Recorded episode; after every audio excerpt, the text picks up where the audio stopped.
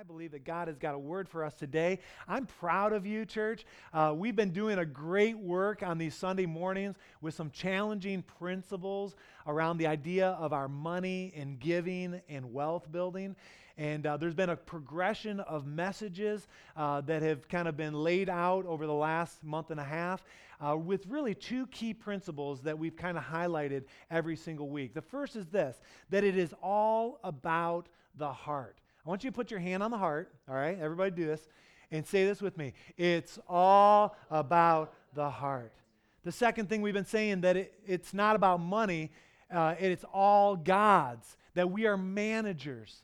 That we are uh, we are not owners. We are uh, stewards of what God gives us. Now, I want to do a little review. I know we've got some guests with us, some first timers, uh, some people from out of town, and uh, we've been dealing with a selfish heart throughout this uh, whole series. Uh, we talked about tithing, that, that every time you get an increase, there's a test, and our first fruits should go to the Lord. And uh, we also talked about breaking the spirit of mammon, and we took two weeks on that. And then last week, we talked about generosity, giving more than what is expected or what's necessary.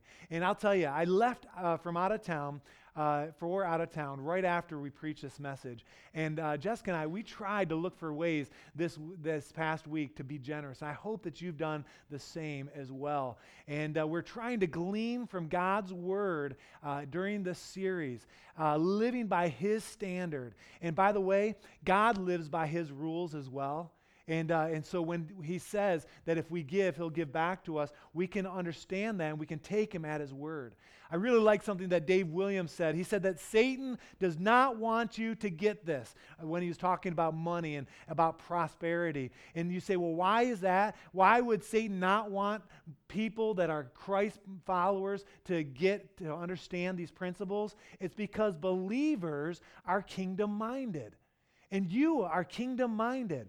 And so when we get a hold of our money and we understand giving, we understand wealth in a better perspective, we can do incredible things for the kingdom of God. I believe that. To the, today's title, it's, it, is a, it is time to multiply. And I really want to take two weeks, and I thought I was just going to do one, but as I came back and was working yesterday, there's more than I could fit in one message. Uh, but it's time to multiply, church. And multiplication in Scripture is seen throughout, from Genesis all the way to Revelation. Uh, there are stories, there are examples. Uh, right in Genesis, you know, God created all these things, and then He told man and woman to be fruitful and to multiply.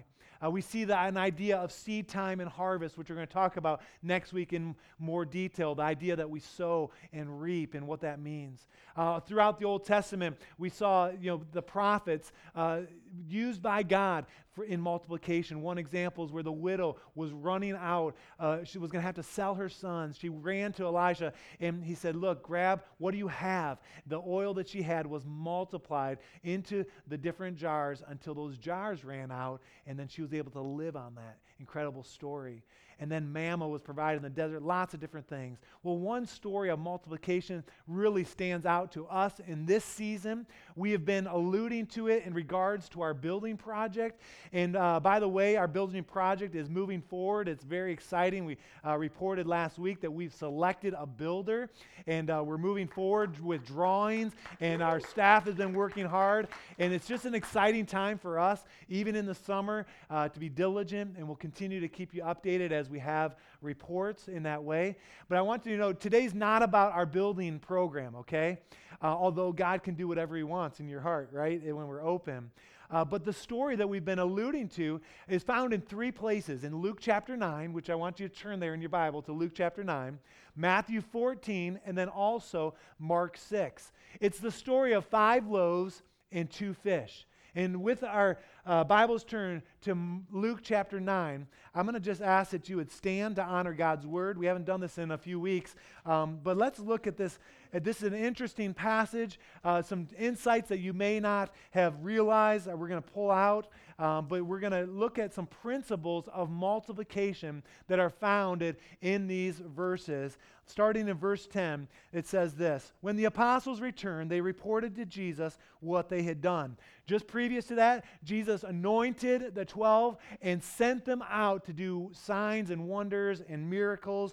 And uh, he sent them with nothing. Uh, but so they're coming back, getting a report to Jesus. Then he took them with them and withdrew by themselves to the town called Bethsaida because the crowds uh, but the crowds learned about it and followed him. See, there were things happening uh, at that time, similar to the way God is working in our youth and in our children, and here at the Gateway Church, uh, Sunday in and Sunday out. The crowds would follow. There was a swelling of people, and Jesus, he didn't just shoo them away he welcomed them. Look what it says. And he spoke to them about the kingdom of God, and he healed those who needed healing. Isn't that awesome? Then late in the afternoon, the 12 came to him and said, Send the crowd away so they can go to the surrounding villages and countrysides and find food and lodging because uh, we are in a remote place here. He replied, You give them something to eat. They answered, We have only five loaves of bread and two fish, unless we go and buy for uh, food for all this crowd. About 5,000 men were there. But he said to the disciples, Have them sit down in groups of about 50 each. The disciples did so, and everybody sat down. Taking the five loaves and the two fish, and he looked up to heaven. He, Jesus gave thanks. He broke them. Then he gave them to the disciples and set them before the people. They all ate and were satisfied, and the disciples picked up 12 basketfuls of broken pieces that were left over. Let's pray. Lord, your word is so rich. God, I pray that in the next few moments, Lord, that you would just capture our hearts, capture our minds. Lord, that we would be focused on you. Lord, I pray that there would be revelation knowledge and just truth that is transferred Lord, I pray that you'd use me as a mouthpiece. And Lord, I pray that the focus will be on you this morning more than ever. And God, I pray that as we will give time at the end to respond, I pray that we will have hungry hearts to respond to, to you. Lord, we thank you for this in Jesus' wonderful name. And all God's people said, Amen. Amen. You can be seated. So, a couple things in this story that I want to highlight. The first is that there are 12 disciples, right? And there were 12 baskets left over after the miracle happened. God is a God of increase, of multiplication, but he overdoes it at times. And he created 12 doggy bags, so to speak, for the disciples. The other thing is that we see the story and we think, oh, Jesus fed the 5,000. And we remember that story with that and five loaves and two fish. But what we read, or what, when you study this story, is that it's really 5,000 men, heads of households, and most likely, in fact, you can turn with me to Matthew chapter 14. We see this. Most likely that there were women and children uh, uh, along with them. Look at Matthew 14, verse 21. It says this it says that uh, the number of those who ate were about 5,000 men, besides women and children. Most scholars believe that this was the largest crowd that Jesus ever spoke to. And uh, they, the estimates are between 15,000 and 20,000 people, all at one setting. Now, that is a huge crowd in my, in my eyes especially you know, when you think of West Michigan or the Tri Cities in particular, where all together uh, in the, our Tri Cities, you know, it's about that many people, maybe 15 to 20,000 people. I want to modernize this, bring it kind of up to date. Let's pretend that we are gathering for worship on a Sunday morning at the Van Andel Arena in Grand Rapids. Seats about the same. And we're singing, giving testimony, where, uh, where there's healings going on, there's teaching, and not only one hour goes by, but two hours goes by. Put yourself in this story. Three, four, five, six, seven, eight hours go by late in the afternoon, close to the five o'clock hour. You've been sitting there for hours and hours. Women, children, the men were there. And in verse 12, it says, Late in the afternoon, the disciples come to Jesus. Now, I don't know how this all went down, but in my mind, you know, I used to be in kids ministry. I can kind of imagine, and maybe you can imagine with me. The disciples are like creeping up. They're kind of maybe, eh, you know, talking in the side, you know, wondering like, you know, somebody's got to say something. He's just going on and on and on, right? they pick a representative. He goes and he's like, you know, excuse me, excuse me, everybody, just one second. You know, and then look what he says in verse 12. I love this. Verse 12, he says, says, look, uh, it's late in the afternoon, the 12, and they say this. They, they don't t- say, hey, we're hungry. We're the disciples. We're hungry. They say, look, the crowds, the people, right? Uh, uh, they're, we're going to need to send them away so they can go to the surrounding villages and countrysides and find food and lodging. And they kind of focus on the people, right, at that point. And, uh, and they're thinking, look, we're about to die here. They've got to be in trouble. But they say, look, the crowd is struggling. In verse 13, Jesus says the most unimaginable thing. Look what it says. Jesus doesn't say, oh, you're right. We should wrap this up. He says, you give them something to eat. Now, imagine 12 disciples in the middle of the Van Andel, seats full, and someone says, Go ahead and feed everybody. What in the world do you think was going on in the minds of the disciples? They're thinking, This is crazy. Excuse me, did I mishear? They look around, they gather up, you know, they're like, hey, we've got five loaves, two fish. Let's tell Jesus that. That and certainly he'll dismiss them after that, right? well, they go, verse 14, Jesus says, Look, have them sit down in groups of 50 each. And the disciples did that, and everybody sat down. You know, I'm not sure if you've ever worked with people, but, you know, 20,000 people getting in groups of 50 if you're kind of orchestrating that, people are going to be wondering what's going on. And the disciples, they're just saying, I don't know. This is what the master said. This is what Jesus said. Let's just do it. And, and by faith, they sit them down. And then Jesus does something in verse 16 that I'm not sure you've, you've uh, grasped. I didn't certainly grasp this fully until I've studied this a little more. But Jesus gives thanks. He breaks it. He divides the fish. And I've got a question. When did the miracle happen? When did the food multiply? Let's look at it. Let's read uh, verse 16 together. Or not together, but let me read it. It says, taking the five loaves and two fish and looking up to heaven, he gave thanks, he blessed it, and broke them. Then he gave them to the disciples to set before the people. Did the miracle happen in Jesus' hands or in the disciples' hands? I want you to consider the possibility, we don't know for sure, but many people would support this, that the miracle of multiplication did not happen in Jesus' hands. It happened in the disciples' hands. I can just imagine Peter, you know, he's, you know, Jesus just blessed the, blessed the food. He breaks the bread maybe in two and gives a section to Peter to hand out to 50 people. And maybe it's a section like this, and he's going and he's like, let's say it's just this section here. And he's going, he's like, you know, here you go, take a small portion, right? You know, I mean, just, you know, a little bit, just a nibble, right?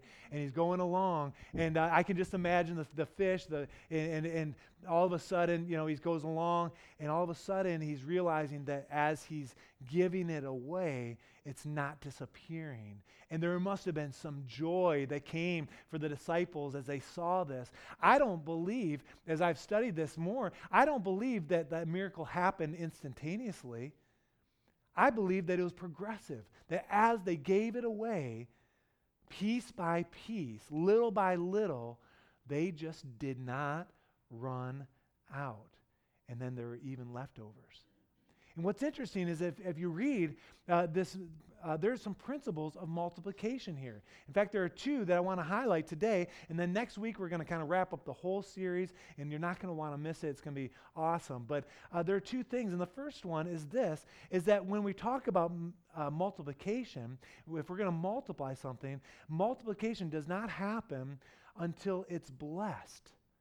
It has to be blessed before it multiplies. Jesus took it, he gave thanks, he blessed it, and then it was multiplied. You say, well, how does this re- relate to our money? We've talked about the last several weeks. How does God bless our finances? What? We honor God first. Every time we get an increase, there's a test. Who are you going to honor with your increase? And we're called to give the first portion. The first is sent to Jesus. In Hebrews 7, it talks about Jesus receiving our tithe, similar to how um, uh, the priest of Salem, Melchizedek, received the offering. Then the rest is redeemed. Remember, we talked about this? That the 90% is redeemed. The, re- the devourer is rebuked when we honor God with the first 10%. And I want to just, I just felt, and as I was praying and just uh, this morning in my spirit, um, I, I think that today, uh, I just sense this in my spirit that there are some families, at least one, maybe, maybe more, that today was the first time that you honored God with your tithe. And I just want to say, you're on the right track. I want to just give you uh, kudos. I want to encourage you to continue to be faithful. And what's great about this, it doesn't make sense in the natural. There's a supernatural component to our giving, uh, to our returning the tithe. And God's ways work, and uh, we, we can take it to the bank. So, the first thing, when it comes to multiplication, it has to be blessed before it's multiplied. The second thing that we see here is that it has to be given away before it is multiplied. And again, this does not make sense in our minds. If the disciples would have eaten the fish and the bread, it would have been just like any other meal. Five loaves, two fish. The Lord blessed it, which God had done on many occasions uh, together. If they would have eaten it there, it would have never been multiplied. It would have been blessed, but it never would have seen the increase. I was thinking about this. There are some people who have returned 10% to the Lord faithfully for years, but have never given above and beyond in a generous fashion, like we talked last week. Remember, there were three levels of giving tithes, then offerings, then painful offerings or extravagant offerings. See, the 90% is blessed, but if you spend it all and never give it away, God can't multiply. And so there's two principles. It has to be blessed before it multiplies, then it has to be given away before it is multiplied as well, as well. I believe God wants to work in our hearts today to bring some knowledge. And I hope that you're hungry to see this. I believe God wants to change uh, uh, to our hearts to take us to a different place where we'll never be the same again. And again, it's about our hearts, it's not about the money. See, we serve a God of multiplication. It's a fact. You can, in fact, I encourage you this week to spend some time, and we're going to look at it uh, a little further later. But God, all throughout Scripture, is multiplying goodness.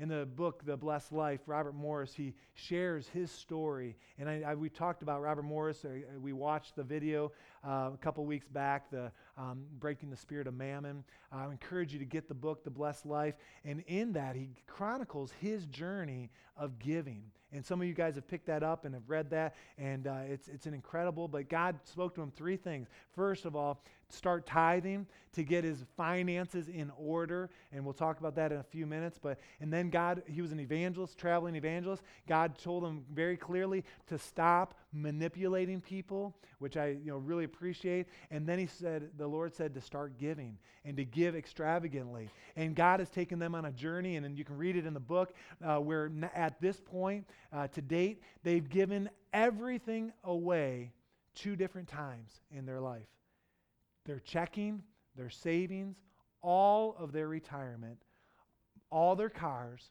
and even their home they gave away to the Lord. Two times. That's a burden that only a few people could bear, I'm sure. It's a fascinating story. You should read it. But it really challenged me to think about my giving or my family's giving journey as well. And uh, this, as I've shared before, it's an area that we've learned to excel in, and I want to continue to grow in. And I've, I believe that God has great things for us. But I, I was challenged, I challenged myself to write down uh, part of my journey, or part of our journey uh, over the last several years since we've been married. And on my birthday, July 9th, I'm in my office and, and, I, and I started them and just started to chronicle some of these things. And, and I'm like getting teary eyed, just thinking how grateful I am for God's provision in my life. And then the staff busts in and they're like, knock, knock, knock. I'm studying. They come in with birthday gifts. And I'm like, oh, my eyes are all red. I'm like, I'm sorry. I've just been having this experience with the Lord. Yesterday, I was uh, finished up what I had started. And again, just overwhelmed with, and just grateful for God's blessings in my life. Um, I shared last night with my daughter and Jessica. Um, Logan's still out of town, but um, we went out to eat, and I shared the kind of the story, and uh, it got kind of long, and, and I was asking for some wisdom on how much we, to share, and uh, and, uh, and I've shared parts of the of our story over the years if you've been around. Um, but the journey really started for me when I was 16, uh, where I gave my first extravagant gift of $500, gave away to a family in need, and God multiplied that. And then, as a newlywed couple, we gave away our, uh, a car before we moved away to Evangel, and God multiplied that. And I wish I had the time to tell that story, uh, but I, I won't. Uh, and then uh, we were in a building program at our church back. Uh, we were poor college students. Our, our first year married, I think I've shared this, we, we made combined income $12,000. I mean, we were below poverty. It was, it was pathetic. But God had put on our heart to give, and God miraculously provided a way to do that. When I graduated, we graduated debt free from Evangel, but the school owed us money, and it was the exact amount of what we had left to give to the church. And it was just a really incredible story.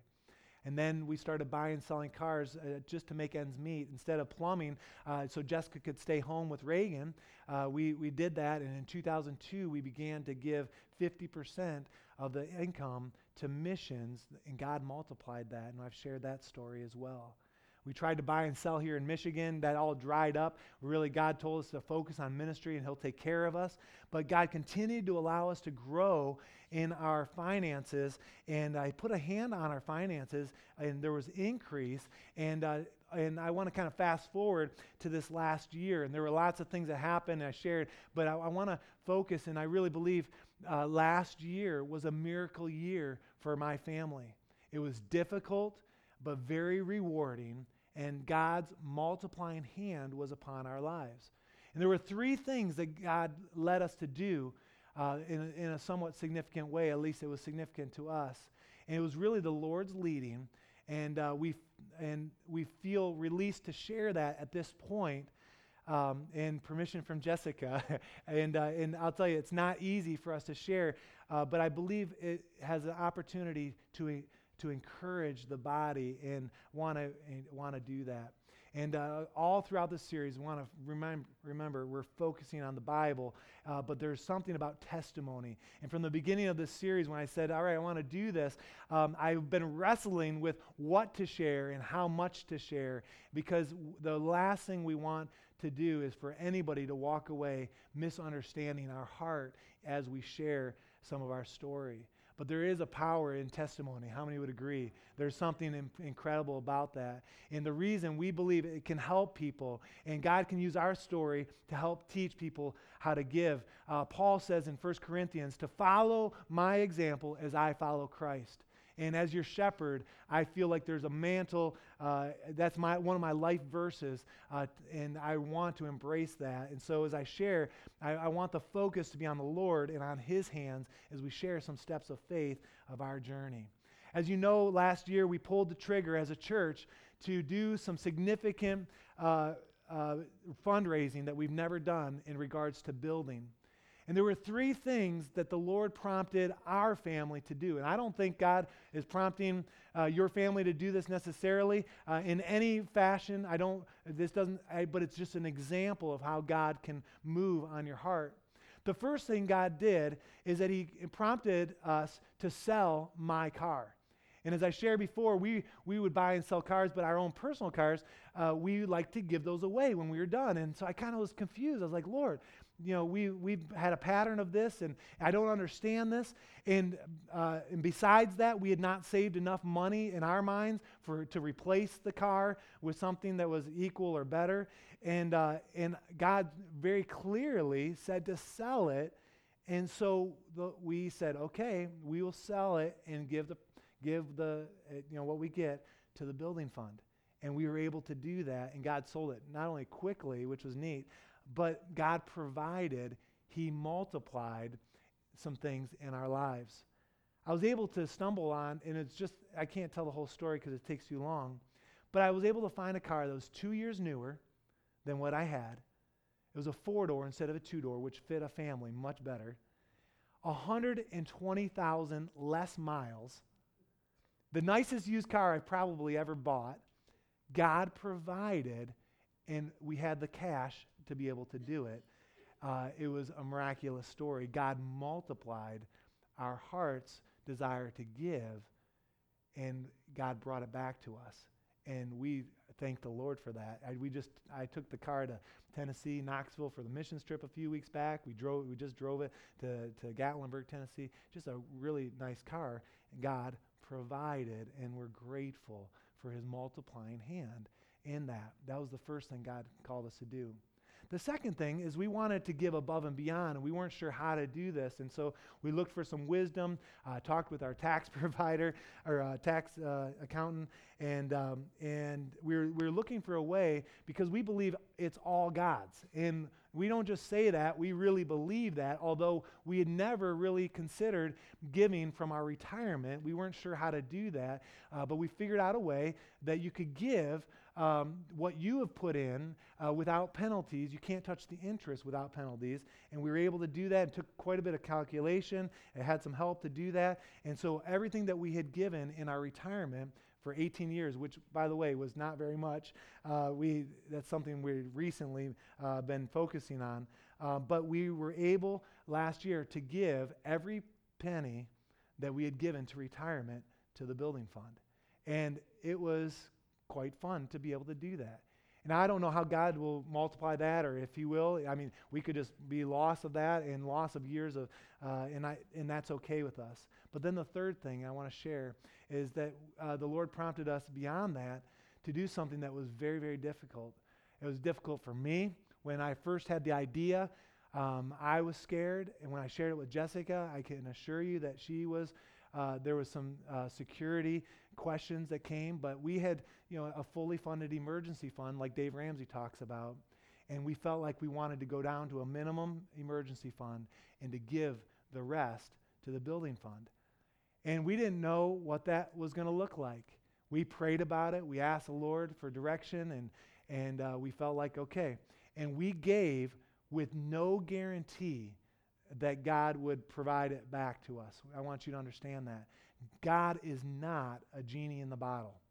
I want you to, uh, to be, you know, to understand that we understand that. But I want you to share something that within the next nine months, God provided in our family.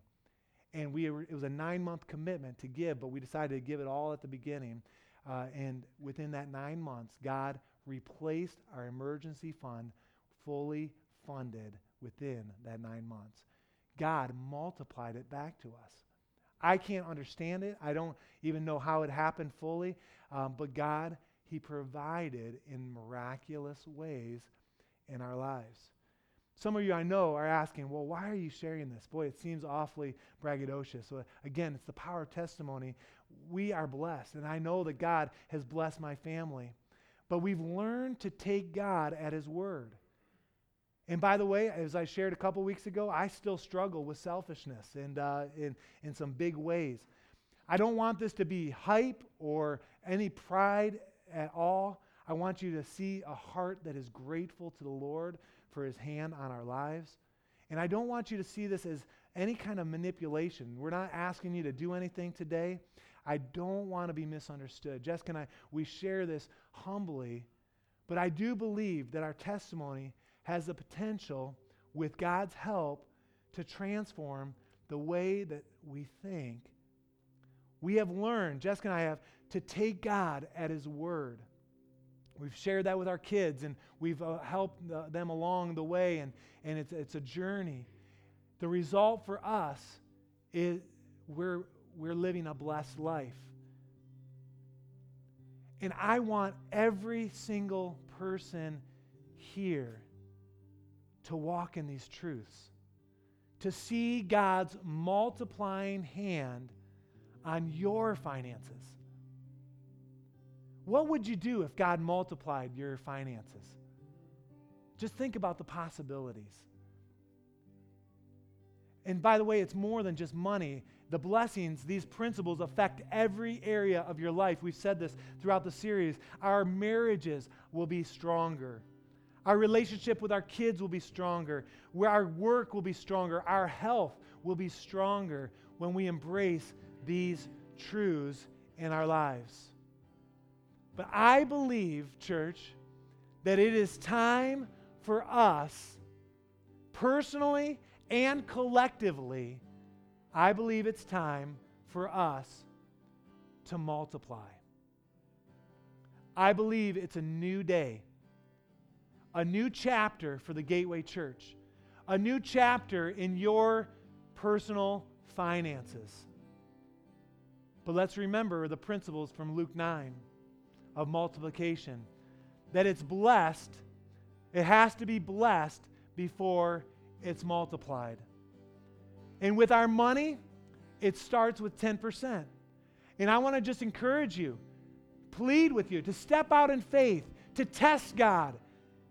Sell something if you need to, lower your standard of living, and then begin to get control of your finances. We're providing a budgeting class, a Financial Peace University that will start in September. You need to sign up for that. There are people here, right here, right now, that you need that. And there will be mentors along the way that will walk with you to get control of your finance. Some of you don't know where your money is even going. The second thing, though, is that it has to be given before it will be multiplied. And we give as the Lord directs. We don't give cavalier. We give thought to when and where and how much. And I want to speak to couples. Uh, it's absolutely critical that you are in unity when you are giving. You don't step ahead if someone has reservation. You wait, even if you believe it's the Lord and then you walk together in obedience. And if you're single, you can make those decisions quicker. Or if you're a young person, you can make those decisions on the spot. When I was 16 years old, when I heard about this family that needed some help, uh, I, I was working and I had got tips in my job, and I had a pile of ones and fives that was probably this tall. And I went through it, and I was like, man, I grabbed $500 and I didn't even think about it. I drove to their house, put an envelope, knocked on their door, and I ran because we should give our in secret, and I, it's, a, it's an important principle. I get that. And the Lord blessed that, but it's obedience. But I want to speak to your hearts. It's not about the money. And I believe that Jesus is asking us a question Will you give me your life? Will you give me everything? And I don't believe that Jesus will ask everybody to sell everything like he did Robert Morris. And I'm not even saying that you need to follow our example exactly, but I do believe that we're all called to be givers. We're created in the image of God. He's the most generous of all, He's the chief giver. And I believe that it relates to salvation saying, All right, we need to surrender our lives. And if you're here today and you don't know Jesus as your personal Savior, today is the day of salvation. And we're going to talk about that in a moment. But then also, there may be changes in your life that need to happen as you've been challenged. And you understand that, that you may be challenged that, hey, it's time to multiply in your life. There's a power of transformation. And we want to create an atmosphere uh, all throughout this series, but especially this morning an atmosphere where the Holy Spirit can minister, where we can ask ourselves, Holy Spirit, what are you saying to me? And that's where I want us to kind of turn our focus at this point. I want you to stand right where you are. The worship team is going to lead us in a song that we sang earlier. That the Holy Spirit, you're welcome here. And as you sing that, I want you to consider what the Holy Spirit may be saying in your life. And then I'll be back in just a moment to give some direction. Praise the Lord. This morning, we want to create space, like I said, for God to meet us. We kind of prepare our hearts to respond. And I'm just going to ask that you would respond as the Lord leads you. Um, I encourage you to step out and to come forward, spend some time at the altar before you have to leave, but you don't have to do that. I understand that. But before you leave, will you, as we continue to worship, spend some time in the presence of God and ask God about the changes that may need to happen in your life? Kind of be curious about the challenge in regards to multiplication or generosity. You could go back to the basics, and maybe the Lord's still dealing with your heart on giving uh, or returning that first 10%. Whatever the case might be, but we want to settle those things with the Lord. We want to give God time to pour over us in His Spirit. I believe that a new day has begun as I've had opportunity to share and to pray and ask the Holy Spirit to anoint these words. I believe we'll come back to this moment. And many people here, including myself, will take another step in our giving as the Lord leads. And I just want to say, I believe that there are some here that the Lord from last week's message has been stirring. You can't get it off your mind on generosity, doing an extravagant gift. And maybe, and I believe the next two weeks, I'm just going to challenge us to do something beyond what we've done before, something that is beyond what's necessary or beyond what's expected. And the, the Lord, uh, He's leading some people to do that. I, I want to make, make that known. And that may not be for everybody, but this morning, what is the Holy Spirit? And are you willing to spend some time saying, All right, God, work in my heart. Work in my heart. I want you to put your hand on your heart, okay? Everyone here. Repeat this after me, and then we're going to release, and uh, the altars will be open. I'm going to encourage you. We've still got several minutes before our, our service is typically over. But with your hand on your heart, say, Dear Jesus, touch my heart Lead me and guide me for your glory, for your honor. In Jesus' name, amen. Amen. However, the Lord leads you, I want you to respond this morning. Maybe you join me at the altar or just worship where you are, but let's do that together. Amen.